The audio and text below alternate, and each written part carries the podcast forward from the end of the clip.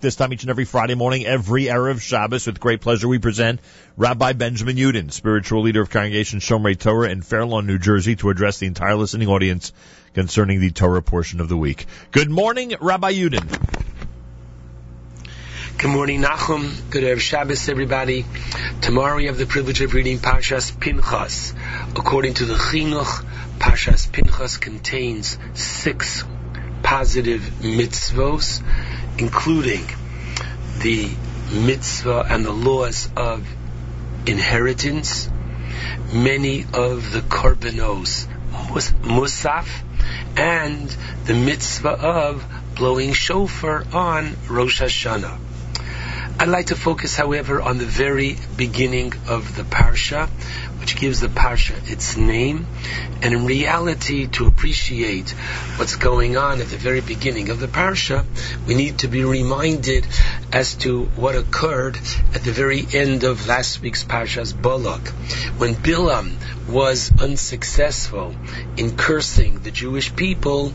He was successful, unfortunately, in advising Balak, the king of Moab, how he can, unfortunately, um, overcome the Jewish people by whispering in his ear the secret that the God of Israel despises immorality and therefore urged Moab to entice the Jewish men into conducting themselves in an immoral way with the daughters of Moab, and so it happened, and it reached the point that a prince, the head of the tribe of Shimon, was actually involved in an act of immorality with the daughter of a uh, king of um, Midian, and Pinchas, seeing this, comes and takes action in his hand. As we're told at the end of Parshas Balak, he takes a spear, kills the two of them who are participating in this public disgrace of immorality and the plague which had consumed 24,000 people stopped. This week's parsha begins by God lauding Pinchas for his act of zealotry and praising him by saying God is giving to him brisi shalom, his covenant of peace, and he and his children after him will be kohanim. acharav bris kuhunas olam. Now, lest you ask the obvious question, what do you mean God is granting him kahuna? Who was his father? None other than Elazar HaKohen, who's his grandfather, Aaron HaKohen. So why wasn't Pinchas naturally a Kohen if his father and grandfather were?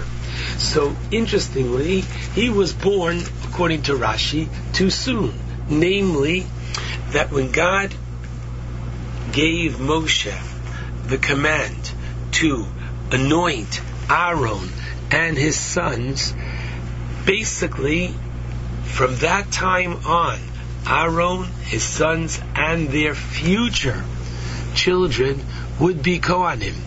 Pinchas just missed it by having been born prior to that. And so he would not have been a Kohen were it not for his act of bravery and his act of devotion and dedication to God. Not only does he become a Kohen, but the line of Kahuna Gedola, the high priests, come from Pinchas. Now, I'd like to point out and share with you a fascinating Gemara in Psachim 101b, whereby the Gemara asks what appears to be a rather strange question, and that is, tell me, when does Pinchas become a Kohen? So, at first glance, the answer is just like Rabbi Hanina teaches, Lo niskaim pinchas at zimri. It's not until the end of last week, this week's parsha, that as a result of his killing Zimri, that is when God endows Pinchas with priesthood, with kahuna. Fine. Citing from the verse that we mentioned earlier at the beginning of Parshas Pinchas, V'hisalo ulzaro acharav bris kahunas olam.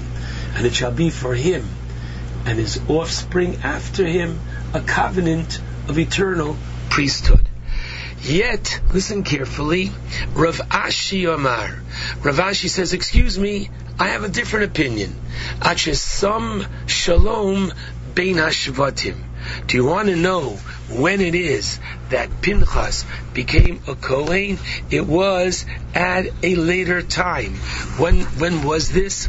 It was 14 years later, namely as we find in the book of Yehoshua, in the book of Joshua, chapter 22. There we are told the following.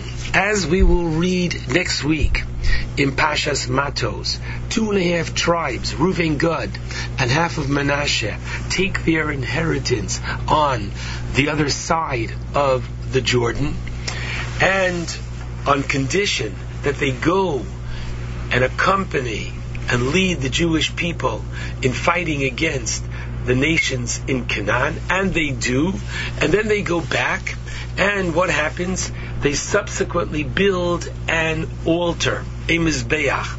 The nine and a half tribes living in the land of Canaan say to themselves, Oh my goodness, how could it be that our brothers are building an altar and they will probably offer, ay, ay, ay, offerings to idolatry.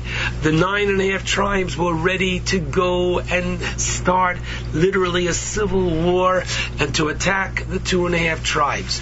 Before they go to war, they said, let us send a delegation, fact finding and halavai, a peace delegation, and therefore one from each tribe, ten men go, and who heads this delegation? Pinchas. And what are we told?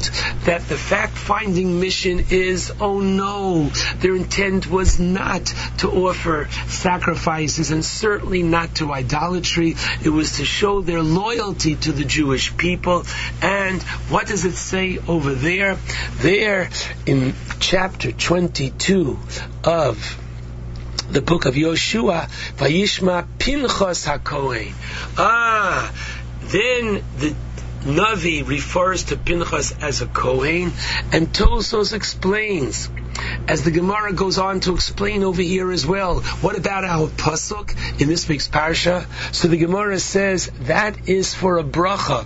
What does that mean? It means that God is ready to give him, and God approves of his action, and God is giving him priesthood, but he was not yet points out Tosfos, and if Tosfos wouldn't say this in, in Zvachim 101b, I certainly couldn't say it, but Tosfos says that according to Rav Ashi, Pinchas was not yet merutza lakol. He was not yet pleasing to the congregation, to the people. They didn't want somebody as their leader who in their mind was a Jew with a spear. They didn't want someone as their poster child. And what is the ideal Jew that we should have our children in their bedrooms? Whose picture should it be? Should it be the picture of somebody who is the fighter? That's what the leader of the Jewish people is. That's who our hero is.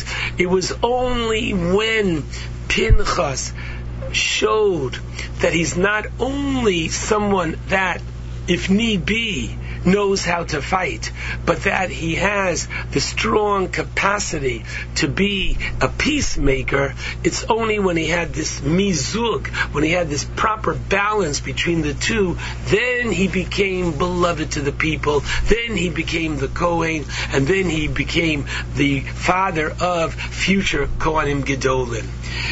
Such a powerful lesson. We know there are many, many medicines that on the bottle it says shake well before use. And the reason for this is so that you should have all the components together. It's not enough to have some of the components. You need all. You need this blend between, on the one hand, when to be aggressive, when to take that strong stand, and when to be that peacemaker. But I have to tell you, even in regard to being the zealot, even with regard to taking the law into your own hand. This is only done when, when Pinchas has his Rebbe. The Gemara in Sanhedrin, Pei Beis Amud Aleph, tells us Vayar Pinchas, as we saw at the end of last week's parsha, Pinchas saw. What does it mean he saw?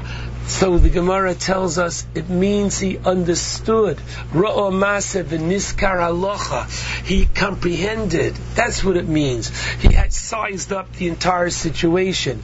And he goes to Moshe and he says, Moshe, did you not teach me when you came down from the mountain that Haboel Esakusis Kanoyim Pogimbo, that if one lives with a kusis, a non-Jewish woman, zealots may kill him. So Moshe said to him, wow, you are right. And not only that, basically, Pinchas was saying, Moshe, go do it. And therefore, go act upon it. And what does Moshe say to him? No, Kariyana di Igarta, the one who reads the letter, Ihu lehevi parvanka. Let that one be the agent to carry out its instructions. Pinchas only does it when his Rebbe tells him to do it. God forbid a million times a Jew cannot take the law into his own hands. As well meaning as they might be, God forbid you can't hurt, you can't kill somebody else, you can't take these kind of actions. This is not a Jewish response. This is not the way the Jew conducts himself. And this is what emerges from this parasha. And this is something that we have to have. You need number one, this balance. You need number two, a Rebbe. And because without a Rebbe, no good. And let's understand one more thing, which is so important. The Medrash tells us, and I read from the Tanchuma, that when Pinchas did what he did, so what did the people say about him? Take a look at this individual who's a descendant of whom? Of Yisro. They were referring to Parshas Va'era, and there in chapter 7, in Parshas Va'era, Pasuk 25, chapter 6, excuse me, chapter 6, Pasuk 25, what does it say there? That Elazar, Aaron's son marries Mibnos Putiel, and that's Yisro, explain the rabbis. And Putiel from the term to fatten the calves for idolatry. Come on, look at and, and whom does he uh, father? Elazar, who marries one of Yisro's daughters, father's Pinchas. Ah, why does Pinchas come on, kill Zimri and Cozbi? Because after all, look at the stock that he comes from. The people of Shima were saying he comes from a Yisro, and therefore, how precious can life be to the non-Jew?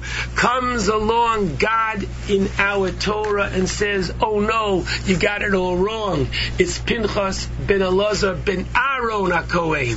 I'm telling you, it's coming from the same man who's the disciple of the grandson of Aaron, the disciple of Aaron. He's the Oev Shalom. He's the Rodev Shalom. He's the lover of peace. And Oev Abrios. He loves people. Umakarvim la Torah. And he wants to bring him to the Torah. This is who Pinchas is from.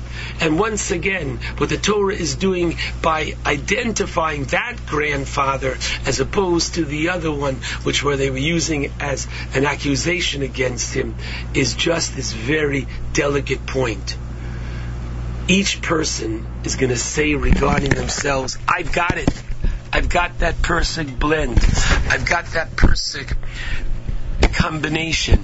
of tolerance and action, of zealotry and peacemaking? The answer is Adam Korov Liatzmo. Each person, unfortunately, is biased about themselves, and each person thinks that I can do it myself, and I know, and I, and I. And for that reason, once again, you need from the first chapter of Pirkei Avos, Asela Chorav, you need a teacher. You need one who can size up the situation better, and on your own, God forbid, you can't do this. Shabbat Shalom to all.